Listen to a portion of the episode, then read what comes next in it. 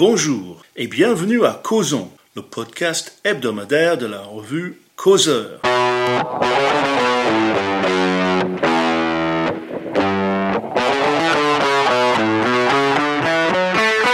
Je m'appelle Jérémy Stubbs et je suis là aujourd'hui avec Céline Pina. Bonjour Céline. Bonjour Jérémy.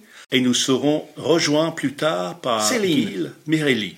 Vous voulez nous parler de la nouvelle polémique qui secoue le politico-médiatique et met en cause un dirigeant de la CGT. Tu prends le train pour Auschwitz C'est ainsi qu'un dirigeant de la CGT aurait apostrophé Éric Zemmour alors qu'il se trouvait dans le même wagon. Interpellé plus tard pour propos antisémites, Frédéric Tronche, le syndicaliste mis en cause, aura bien du mal à les démentir. En effet, dans la foulée des insultes proférées, il a posté sur son compte Facebook Zemmour dans mon train.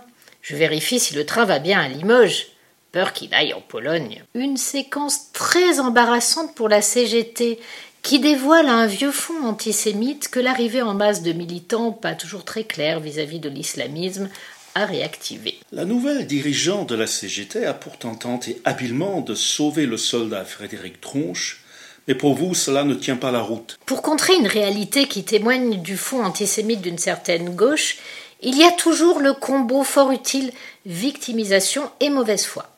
Deux précieux alliés que la patronne de la CGT, Sophie Binet, a immédiatement appelés en renfort. Et cela donne, deux points je cite, Frédéric Tronche interroge le contrôle pour savoir si le train ne va pas à Vichy. Résultat, il est en garde à vue depuis 14h30, accusé, trois points de suspension, d'antisémitisme. Tout va bien. Fin de la citation. La référence à Auschwitz est ainsi évacuée fort habilement, Sauf que cette deuxième version ne raconte pas du tout la même histoire que la première. En renvoyant Éric Zemmour en tant que juif à Auschwitz, Frédéric Tronche en appelle à la haine, à l'élimination d'une personne qu'il considère comme un ennemi idéologique. Selon lui, celui-ci ne mérite pas de vivre. L'envoyer à Auschwitz, c'est très clairement l'envoyer à la mort. Le faire avec autant de désinvolture, c'est faire fi de l'horreur que fut le nazisme et la Shoah. Curieux pour des gens pour qui le procès en fascisme est l'insulte suprême. Mais entre antifascisme et antisémitisme, pour certains, le choix est vite fait, et ce militant a bel et bien choisi une référence antisémite. En revanche, la tentative de contrefeu de Sophie Binet retourne bien à la logique à Hitlerum et le fait intelligemment. La référence à Vichy renvoie Éric Zemmour à la collaboration avec le nazisme et à son interprétation pour le moins contestable historiquement, et c'est un euphémisme, du personnage de Pétain.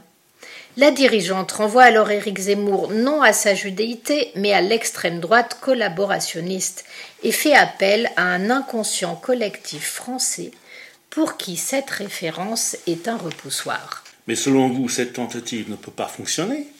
Bah, le problème, c'est que cette version est fausse et que la première est corroborée par le poste de Frédéric Tronche lui-même. Le point essentiel est que cette histoire éclaire d'un jour nouveau les violences que le dirigeant de Reconquête a subies lors de sa signature du samedi 17 juin à Brest. On peut s'interroger la violence des militants CGT est-elle liée au fait qu'Éric Zemmour soit juif ou à son positionnement politique? Quelle est la part d'antisémitisme qui nourrit la haine? Politique que suscite Éric Zemmour. Vous estimez que ce type d'incident parle de la dérive de la gauche et de sa bascule vers la légitimation de la violence politique? En tout cas, on peut le voir comme une des illustrations. Il y a toujours eu une part de totalitarisme dans la gauche, dans la droite aussi d'ailleurs. Le stalinisme, l'URSS l'ont d'ailleurs concrétisé. Nazisme, fascisme ou communisme, tous veulent construire un homme nouveau et pour le faire, il faut forcément éradiquer l'homme dit ancien. Pour cela, il n'hésite pas à en appeler à la violence politique et à l'élimination de tous ceux qui n'épousent pas leur cause. Le soutien de la CGT à un syndicalisme pour qui le recours à la violence est légitime, pour faire taire qui ne leur convient pas idéologiquement, parle bien d'une dérive totalitaire. Si elle se part aussi d'antisémitisme, on peut se demander si le ventre d'où va sortir la prochaine bête immonde totalitaire ne grossit pas à gauche au moins autant que l'on accuse la droite de l'abriter. C'est en tout cas ce qu'ont l'air d'indiquer les sondages, qui montrent que les Français pensent aujourd'hui que LFI est plus dangereuse que le RN pour la démocratie. La grande question, c'est le déclin annoncé de la NUPES. Eh bien, pas forcément, Jérémie. Dans un monde qui se radicalise, faire appel au cerveau reptilien et nourrir ce que l'homme a de pire, ses pulsions plutôt que sa raison, peut être très bénéfique en politique. La violence a un potentiel politique non négligeable. En attendant, on ne peut que constater que la réduction ad Hitlerum permanence de la CGT et d'une certaine gauche dévoile une part d'inconscient antisémite. Merci beaucoup Céline.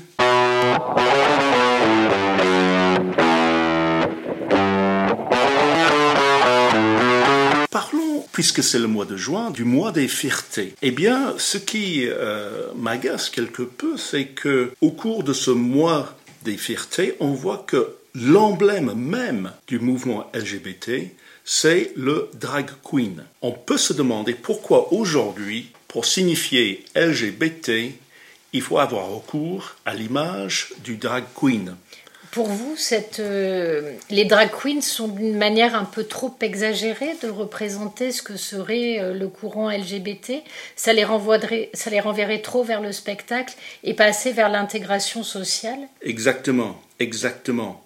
D'autant que on ne parle que de drag queen. Il existe une catégorie de personnes qu'on appelle des drag kings, c'est-à-dire des femmes qui s'habillent en homme et qui miment les, les, comportements les plus exagérés des hommes. Mais on les voit très peu. Comment euh, il y a finalement, à partir du moment où la femme a gagné le droit de porter un pantalon, il devient difficile pour une femme de mimer En tout cas, visuellement, on voit bien ce qu'est une drag queen, euh, et visuellement, je ne vois absolument pas ce qu'est un drag king. En tout cas, j'ai pas souvenir d'en avoir vu. Oui, exactement. Et il faut, il faut savoir qu'un drag queen, une drag queen, qui sait euh, quel genre donner à ce terme, ce n'est pas simplement un travesti. C'est quelqu'un qui se produit sur scène, quelqu'un qui a un contrat ou qui espère avoir un contrat pour se produire devant un public et se faire payer pour. Et à cet égard-là, il y a énormément de drag queens et très peu de drag kings. Et justement, l'essence même de cette performance sur scène, c'est le cabotinage. C'est le cabotinage, l'exagération des traits, la caricature. Euh, Et donc pour vous, il serait plus facile de cabotiner en imitant une femme qu'en imitant un homme? Exactement, exactement. Et d'ailleurs, en, réduisant la femme à une sorte de caricature, mini-jupe, talons hauts, euh, cheveux longs, euh, teints, différentes couleurs, etc., etc. Mais finalement, euh, donc la drag queen renverrait la femme à sa fonction ornementale, si je puis dire, alors que la difficulté pour le drag king, c'est que la fonction du mâle traditionnel, ça a toujours été d'aller euh, dans le, social, d'aller à l'extérieur du foyer, d'être actif et donc de ne pouvoir pas être dans l'ornemental euh, ou la, la beauté, l'esthétisme. Exactement. L'espèce humaine est très différente de l'espèce des pans, où c'est l'homme qui se, se, montre.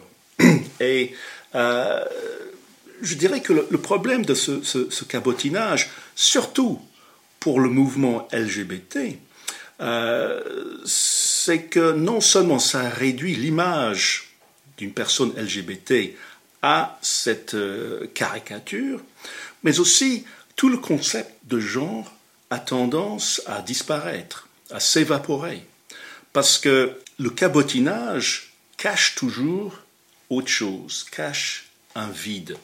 Il n'y a dans le monde de stable que le sexe. Et on sait que sous la robe, il y a un sexe. Eh bien, euh, cette question-là euh, nous intéresse cette semaine dans la mesure où un enregistrement fait dans une école anglaise euh, d'une conversation entre une professeure et deux de ses élèves filles est devenu viral. Et c'est assez hilarant. Parce que deux de ces filles, de ces, de élèves, contestent euh, l'idéologie du genre D'abord en refusant d'accepter qu'une autre fille dans la classe s'identifie à un animal et se fasse appeler par des pronoms curieux qui sont associés à cet animal.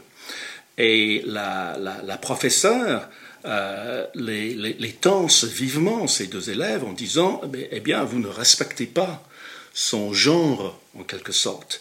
Et les deux filles euh, répliquent en disant Mais si on a un pénis, on est, on est un homme.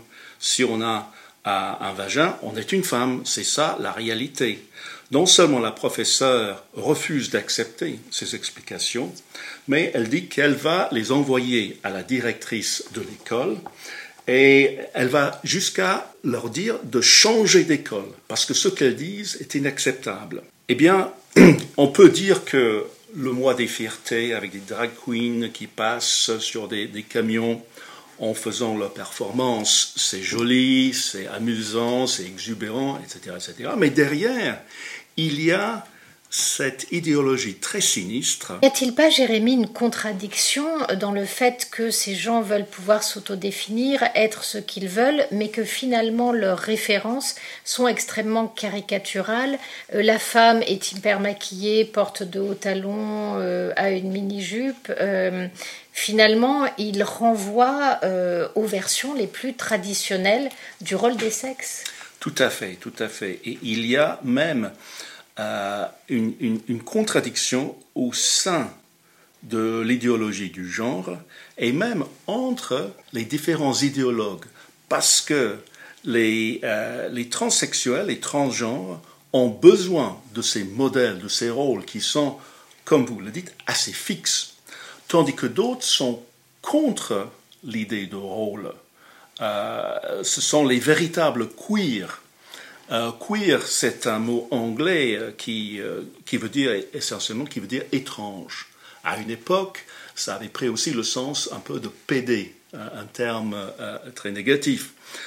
Terme négatif que beaucoup de personnes LGBT ont assumé. Alors le queer, dans sa définition véritable aujourd'hui, c'est quelqu'un qui mélange les genres, qui même refuse le concept de genre, qui refuse la stabilité, de genre. Donc, entre les transgenres et les agenres, en quelque sorte, il y a une divergence possible. Et à mon avis, on va pouvoir euh, euh, attendre à une sorte de scission au sein de ce groupe tôt ou tard. Eh bien, espérons euh, que ce soit le plus tôt possible parce que nous pourrions avoir prochainement, Jérémy, une discussion sur la question des femmes et euh, sur une question qui est extrêmement intéressante, qui dit que euh, cette fluidité de genre ou cette capacité à l'autodéfinition, elle naît aussi dans des sociétés extrêmement euh, prospères, peut-être qui s'ennuient un peu et, qui n'ont que ça à faire, disons-le.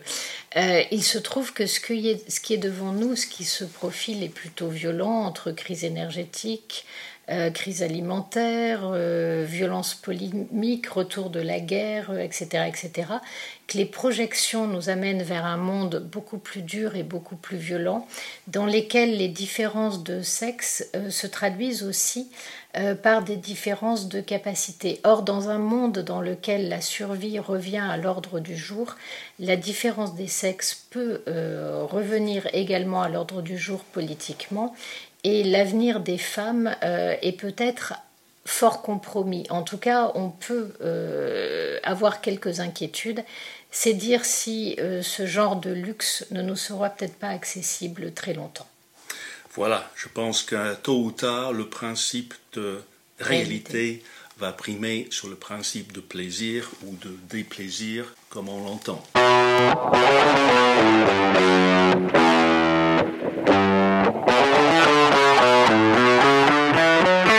Gil, quel est le sens de ces événements pour le moins dramatiques qu'on a vus en Russie ce week-end?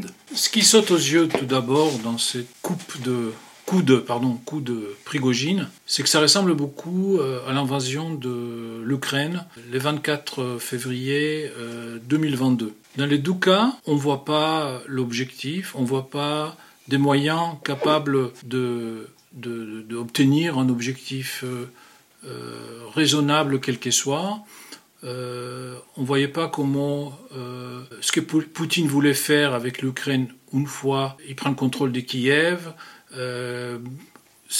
tout était improvisé, très, très mal pensé. Et avec Prigogine, on voit évidemment sur une autre échelle la même chose. Quelqu'un qui fonce, on se demande qu'est-ce qu'il espérait. Admettons qu'il arrive à la tête de ces quelques milliers de combattants à Moscou. Admettons même qu'il arrive à coucher dans les lits de Poutine euh, le soir de son arrivée à Moscou. Qu'est-ce qui se passe le lendemain?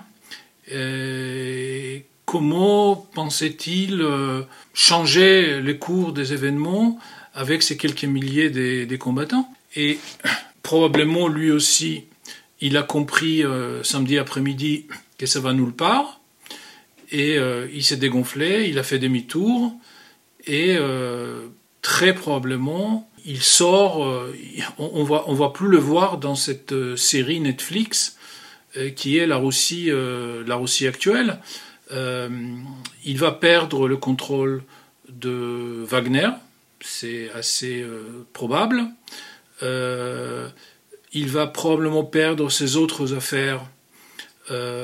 c'est pas clair que euh, en tant que euh, réfugié politique, on peut le dire, en exil en, Biélorussie, euh, il aura un pouvoir quelconque, des moyens, même des moyens financiers, pour faire quoi que ce soit.